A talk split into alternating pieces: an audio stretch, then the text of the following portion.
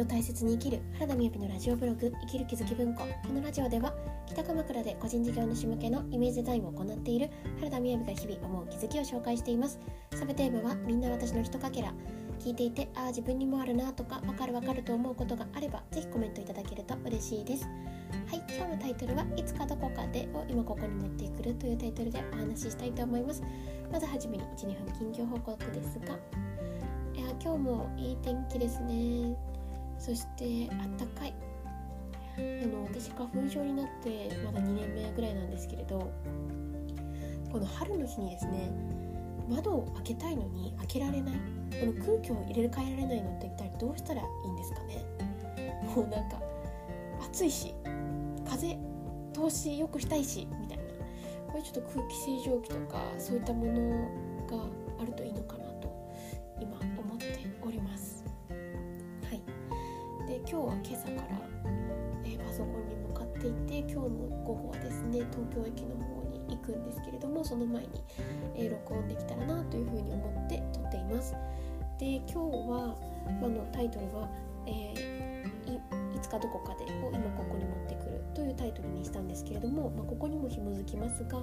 今日は3月11日ですね。東北大震災が10年前にあったことで私も日々あの音声をいろいろラジオで聞いてたりするんですけれどどこの放送もですねあの今日という日の振り返りとか当時の自分はどんなだったかとかっていう話をシェアされているなというふうに思っていました。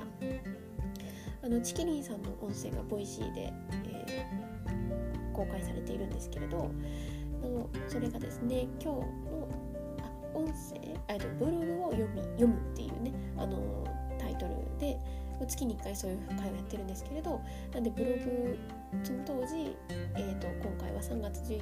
日2011年に起きた震災の日のことをブログで書いたことを音声でお話しされていたんですよね。でそれはなんかこう本当にその時起きていたことをこう淡々とあの文章にされているのをちょっとこう耳にしながらいてああそうだったなと思って、えー、今こう話をしてます。でまあ私の私はどんな風に過ごしていたかというちょっとシェアをさせていただくと、えっと、私は、えー、この大震災東北の大震災があった時に静岡県の東部に住んでおりましてで実家の家の屋根裏部屋にいましたで私は高校3年生でもう次の4月から大学だよっていうタイミングだったんですよね。なので私はどちらかというと西側の方へ進学するしたので、えー、入学式とかも通,、えー、通り行われましたけれど同級生の多くが、まあ、静岡よりも東側に行く予定だったのでその特に、まあ、東北側に行く友人たちは、えー、5月ぐらいまで入学式とかももちろんなくっての引っ越すこともできなかった気がします。でそんな、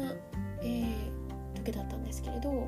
で私はですね3月11日他のみんながどうだったかわからないんですが私自身が12月にあの学校が決まっていたっていうことがあったのでそれ以降って結構春休みに近かったんですよね。でよりその日はもう家にいたので、まあ、春休みだったんだろうと思います。卒業後だったんだと思うんですよね。で、えー、家にいてでうちの屋根裏部屋はですねあの窓がついていてさらにあの静岡県のその今私が住んでる町をちょっとこう何ていうんですかね山側に立っているんですよね富士山が見えるんですけどなんで自分の町がちょっとこう下の方に見えるような感じなんです。でしかもその家の屋根裏部屋の窓のところにいたんですよね、まあ、言ったら瞑想してたんですね。で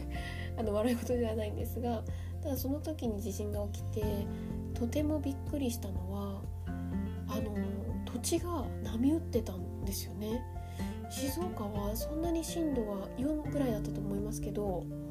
そんな上で見ていたので何ていうんですかねウェーブみたいな感じでなんかあれ？みたいなのを見た気がしますね。なんかこう波打ってるみたいな風に見えました。ですごい地震だったのでとてもびっくりしたんですけれど、まあ、屋根裏部屋だったので何かが落ちてくるってことはなくてですね。屋根裏部屋っていうかロフトなんですよね。なんで何も物がないっていうか。でその時母が家にいたのでリビングの母と声をあの掛け合って大丈夫大丈夫っていう話をしていたんですよね。でそこからあのしばらくしてから、えー、津波があったっていうことが分かって本当に驚いたなぁと思います。いや驚きすぎても全然分かんなかったっていうのがもう皆さんの意見というか見解だったと思うんですけどなんかその時に思い出したことがあったんですが静岡県の沼津市沼津にえっ、ー、ともう崖海から崖で確か40メートル以上上にえっ、ー、となんかヒラメに沿った名前の地名があるんですね。でその地名はなぜその名前になったかというと、えー、過去大震災があった時に本当に過去だと思います。もうあの明治とかそれよりも前。であの震災があった時にそこにヒラメが上がったらしいんですよ。津波そのつまりその40メートル以上を津波が来たっていうことなんですよね。で私はそれを日本史とか歴史とかがすごい好きだったのでその沼津の地名のことについても知っていたんですけれど半信半疑だったんですよ。なわけあるかいみたいな。そんな高い津波って来るって思ってたんですけれどあの映像を見た時にあ本当なんだって思ったんですよね。そしてそのことをこう伝えることも含めてその土地の名前になったんだろうなっていうふうにであれから10年という月日が経って、えー、東北に昨日ちょうどですねお話オンラインでしてた方は秋田にお住まいの方だったのでそうやって今はこう秋田に行くことができたりして復興している部分もありますけれど今日妹がちょうど東北の震災があったところに行っていると思いますがやっぱり今もあのその時から起きていることで苦しまれている方もいらっしゃったりとかあと直接その場にいなかったとしてもこの経済というところで何、えー、て言うんですかね予定が変わったっていうことも多々あるんじゃないのかなというふうに思います。で今日のタイトルはどうしようかなと思ってたんですけれどただいつかどこかでを今ここに持ってくるというタイトルにしたことはですね私がこの日のことをどのように思っているかということで、まあ、いろいろあったんですけどあの思うことはですね私はいつかどこかで今ここに持ってくるって212ぐらいからのなんか自分のタイトル何ていうんですかねキャッチコピーみたいな感じで思ってるんですよね。いつかどこかでっていうことをずっとずっとやっててもあのそのいつかって来る前に死んじゃったらもったいないじゃないかだったら今やってみようっていう自分へのメッセージなんですけれどそれを Facebook で時々書いてたりしますがそれを思うようになったのってやっぱ入退院の経験がすごく大きいんですよね。あの明日も当たり前にあると思ったら入院宣告があると予定してたことが全部崩れるそれを3回の手術を通してもうすごく感じてそこからいつかどこかで今ここにってくるっていうふうに思うようになったんですけれどもあの思うことはですねそんな私の興味関心が高いイベントやセミナーで今だったらそういう対話のセッションをグラレコで書いたりもしますけれどそういうところに集まった方が自己紹介でおっしゃる時に大抵本当にあの2011年からそんな風にあの起業をしたとかこういう生き方を選んだとかそういう風に本当によく聞くんですよね。だから2011年っていろんな方が命について考えて方向を変換していったりされた時なんじゃないのかなっていうのを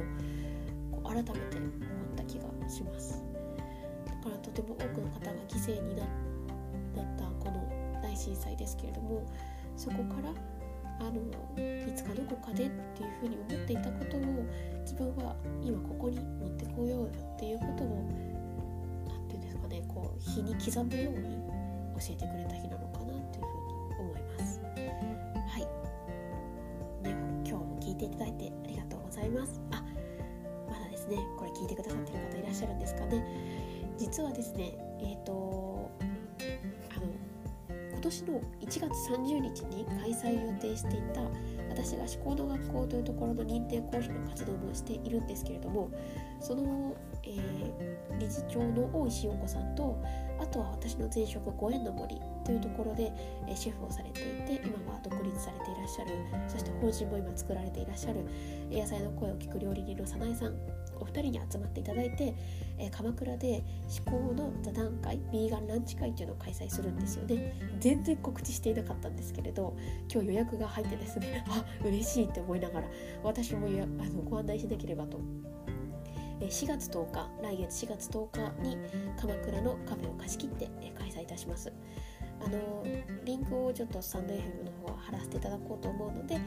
ったら興味がある方は見てみてください。いやでもこれはコピーしたままなので本当は書き直した方がいいですね。はいありがとうございます。で今日思ってですね、えー、再生回数スタンド FM の方で8000回になりましてわあすごいなと思っています。で何かですねこう自分のつぶやきのようなものなんですけれどこういった音声が誰かの何かのきっかけになったらとても嬉しいなというふうに思っております。それではバイバイ。